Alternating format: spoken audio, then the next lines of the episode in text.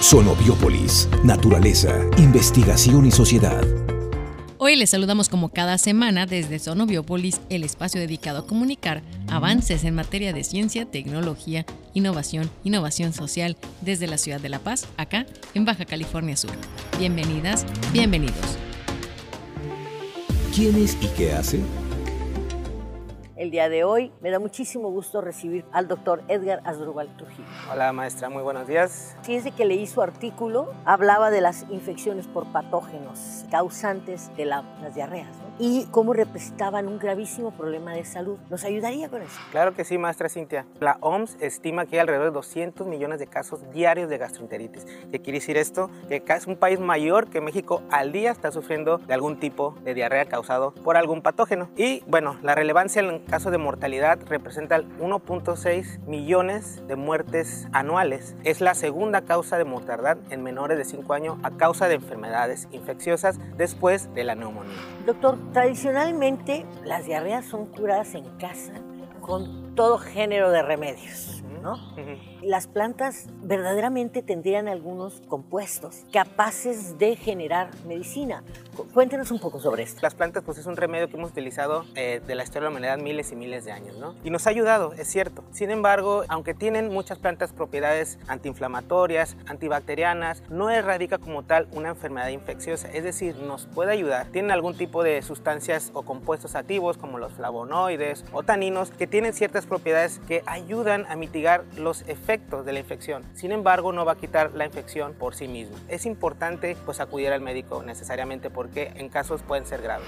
Lo más común es ir al médico y recibir los antibióticos. Pero ahora han tenido que ser controlados porque han traído consecuencias. Háblenos un poco sobre esto. La llegada de los antibióticos ha sido un alivio para la humanidad. Erradicó muchísimas enfermedades que antes existían y parece que ya tenemos controlado eso. Pero hay que poner atención en esto. Los antibióticos sirven para un grupo de patógenos, como por ejemplo las bacterias. Para los virus no nos sirven de mucho. Esa llegada de ese medicamento pues, nos ayudó a erradicar enfermedades, pero la gente al ver que funcionaba pues empezó a automedicar y esto ha generado un problema que es un problema de salud pública que muchas instituciones están preocupadas en erradicar, que es lo que le llaman la resistencia microbiana. Es decir, los antibióticos han llegado a un punto donde tal vez en un futuro, esperemos que no, ya no nos ayuden de la manera que nos estaban ayudando por el mal uso que le hemos estado dando. Ante ese escenario, ¿cuál es el abordaje que usted propone y por qué tendría que ser, eh, dijéramos, un elemento básico para justamente terminar de girar los tratamientos. Las vacunas son una alternativa muy muy importante. ¿Esto por qué? Porque nos da una alternativa para disminuir el uso de los antibióticos.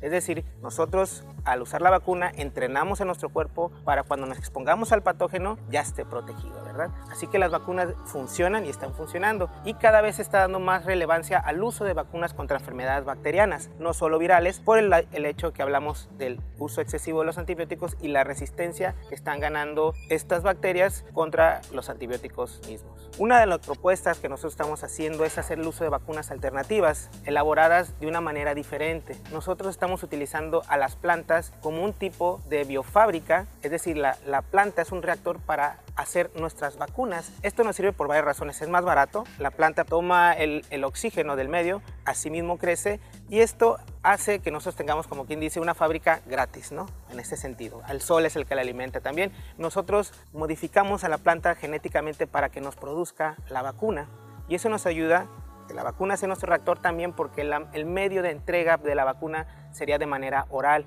es decir, dentro del tejido vegetal, lo cual ayudaría en dos cosas. Uno, en que el, propia, la propio material de la planta, es, en este sentido la pared celular, ayude como un recubrimiento para encapsular la vacuna y pueda pasar por el tracto digestivo. Es muy agresivo y por lo tanto como muy agresivo podría degradar nuestra vacuna. Sin embargo, este pared celular de la planta protegería a la, a la vacuna que está dentro del tejido vegetal y esta sería liberada a nivel intestino.